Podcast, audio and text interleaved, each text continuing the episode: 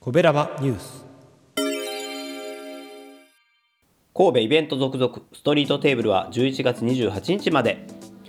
神戸では昨年中止や規模縮小がされていたイベントが息を吹き返しています。11月27日28日は三宮元町一帯で神戸コレクションが開催されます。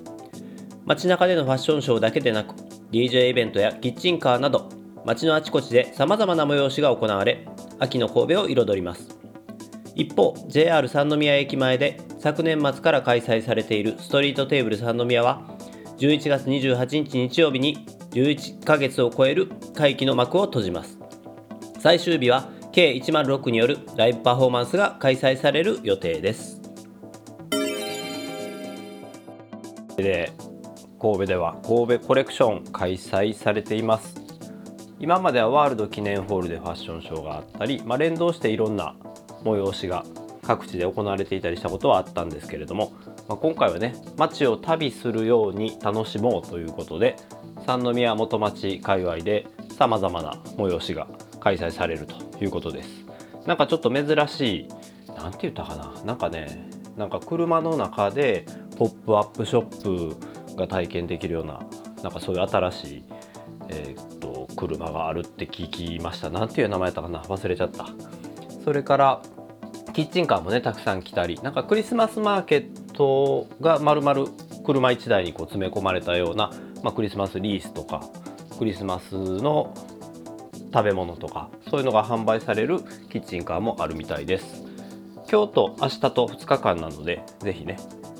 ホームページなどチェックして行っていただければと思います。そして三宮さ 神田三宮のストリートテーブル。いよいよ今日明日。明日28日日曜日でグランドフィナーレです、まあ、11ヶ月半ぐらいかな。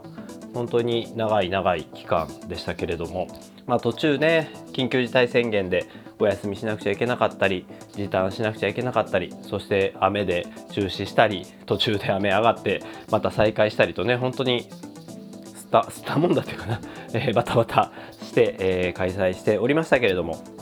えー、夏の暑い時期も乗り越えね、冬ちょっと寒い時期にも入ってきましたけど今はねストーブもありますんで比較的暖かく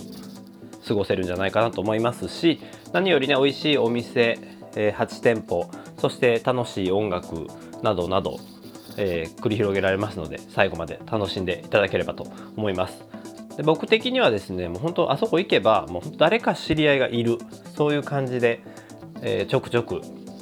ちょくちょくどころじゃないですもう行ける時は大体行ってたぐらいの感じで顔を出してましたけどもで知ってる人がいるから行ってたんですけど行ってるうちにねお店の人とまあ、ちょっと顔見知りになったりですね。なんか行きつけが新しい行きつけができたようなそんな気分でした。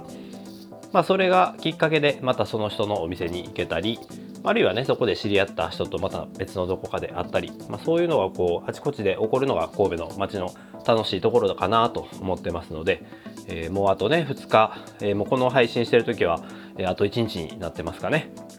ですけれども、まあ、ぜひ最後まで楽しみたいしまあこれでね三宮駅が終わっちゃうわけじゃありませんので次なる展開に期待しつつ、まあ、最後送っていきたいなというふうに思っております。というわけで、まあ、秋というかもうだいぶ寒くなって冬間近な神戸ですけれどもまあね、えー、いろんなイベントが開催され、まあ、その会期が終わってね次のイベントにバトンタッチしていくようなものもたくさんありますけれども、まあ、これからも冬に向かってね例えば温泉とかねそれからまあ、えー、イルミネーションも、まあ、ルミナリエはね本当に縮小っていうかもうほとんど、えー、ちょっとだけあるぐらいの感じになっちゃいますけども、まあ、他のいろんな場所でもル、えー、イルミネーションが開催されてるみたいなので、まあ、そういったものもね楽しめればと思います。秋冬の神戸もぜひぜひ皆さん楽しんでください。ではまた明日ウィークリーコベラバでお会いしましょう。じゃあね神戸こわちゃんでした。この番組は褒める文化を推進するトロフィーの毛利マークの提供でお送りしました。